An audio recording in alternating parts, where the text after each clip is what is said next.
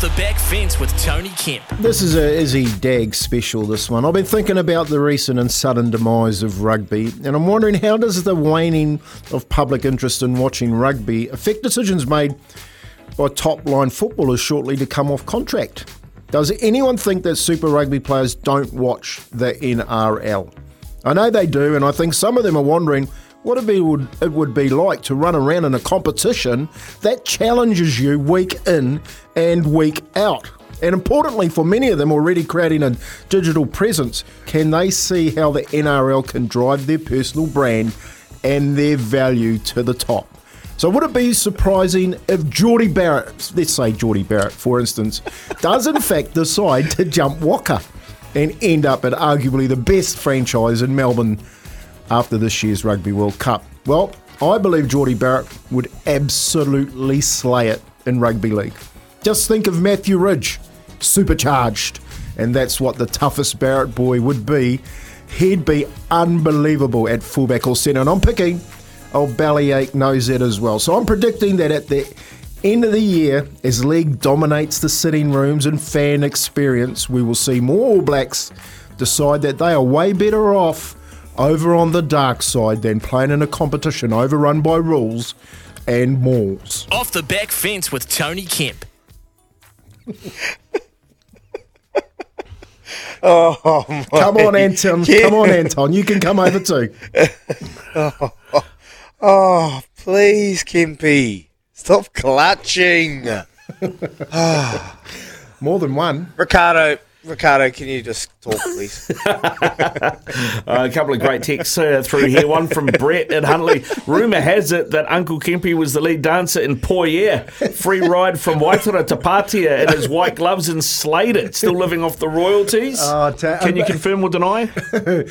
Uh, not confirming or denying. I do. I do a mad snake. I got to say that.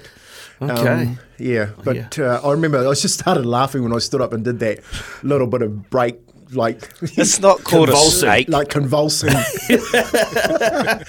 It's called the worm. oh, well, you guys in rugby call it the worm. See, we're a bit bigger than that. We call it the snake because the snake would just devour a worm. And uh, long time listener, first time texter out of Hamilton, uh, Anton, uh, passes on his regards as well, is he? Oh, Anton, Anton, Anton. He's lucky. He's messaged through. He said, mate, you're not, you're not head spinning. Don't lie. he actually took them. It's great to hear that Anton's listening, and he'll love this because an unknown text came through. And he had a dream last night. He had a dream that the team was in the Rugby World Cup knockout stages. Let Fozzie know he's got the day off, and he's in now. He's he's named his team for the World Cup. He hasn't left his name at the bottom, but he's gone Lomax, Taukei'aho, De Groot, Retallick, Whitelock, Blackadder, Cane, Jacobson, Smith, Mo'unga, Rieko on the left wing, Barrett at 12, Lienert-Brown at 13, Stevenson on the right wing, and then Will Jordan at the back. So he's already having dreams about the Rugby World Cup. Well, it's actually from Luke Well- in uh, Luke in Hamilton texted that. So I wonder if Luke Jacobson's listening as well, because I'm not sure how too many other people would have listed Jacobson at eight and left Ardie Savea out of that team.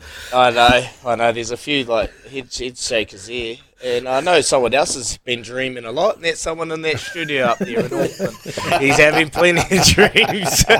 oh, Kempy, you crack me up. Absolutely love. It. Off the back fence, Tony Kemp. Rugby league is going to come in and swoop some rugby union superstars. Well, I could see it happening. I could see it happening. We know Jordie, he loves the physical area, the contact, getting up, tackling, going hard. I think he'd relish at that What do you What do you think? What do you think of, mate? Like, like, I've never asked an All Black this. You know what I mean? So you're watching. Like when I, I'll tell you what I was thinking. Like when I was watching the All Blacks, I wanted to play, you know, and I, I got to play with one of the greatest, and John Schuster when he came over, and me and him were playing in the centres for Newcastle, and I used to talk to him about all the time. Like, what's it like, man? You know, you're coming up against, you know, some decent rugby players, and uh, I would love to have a crack at them like that. What does an All Black think when he watches the NRL and he sees, you know, that type of game being played and the physicality of it and all that sort of stuff? Do you, or did you ever go, man, I would love to give that a crack? Well, you know what, Kempy? I'm going to sleep on that for about four minutes, I'll come back and I'll answer your question, okay? because I need to come back with some heat. All right, so you stay tuned, and we'll shoot off. We'll come back with some headlines with Ricardo, and then I'll answer your question, my good friend. Here's Aroha with the news for Kubota together. We're shaping and building New Zealand.